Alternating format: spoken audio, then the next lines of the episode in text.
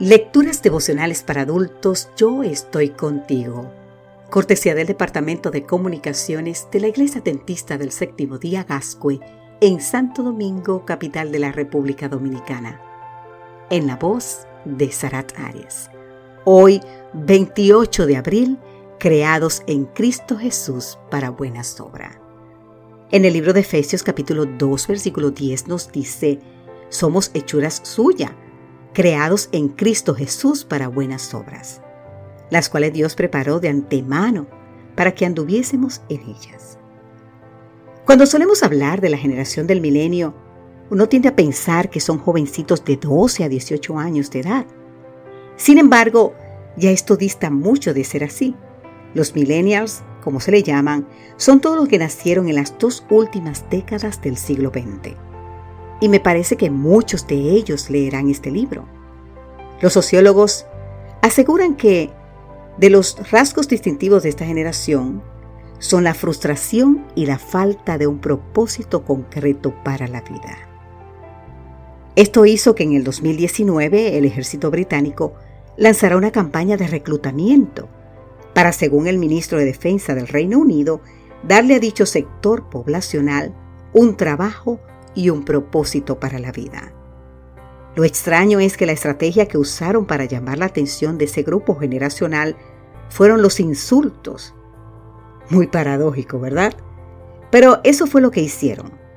Publicaron carteles por todas partes que decían zombies del celular, copos de nieve, un término peyorativo para referirse a los que se creen únicos, adictos a los selfies, entre otros mensajes. Ahora bien, el asunto no termina ahí.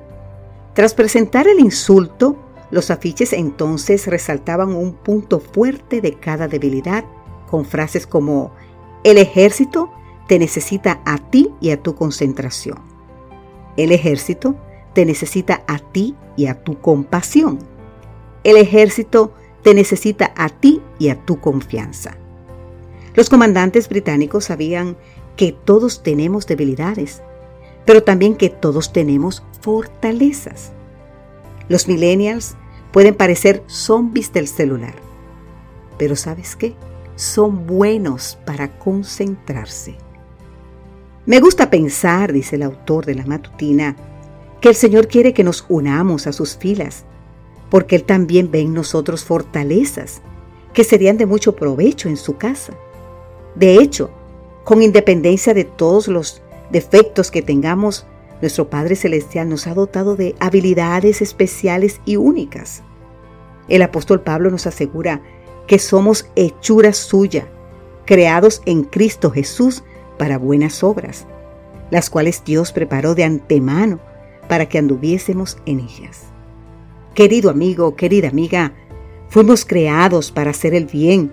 Desde la eternidad el Señor preparó las buenas obras que cada uno de nosotros ha de realizar en esta tierra.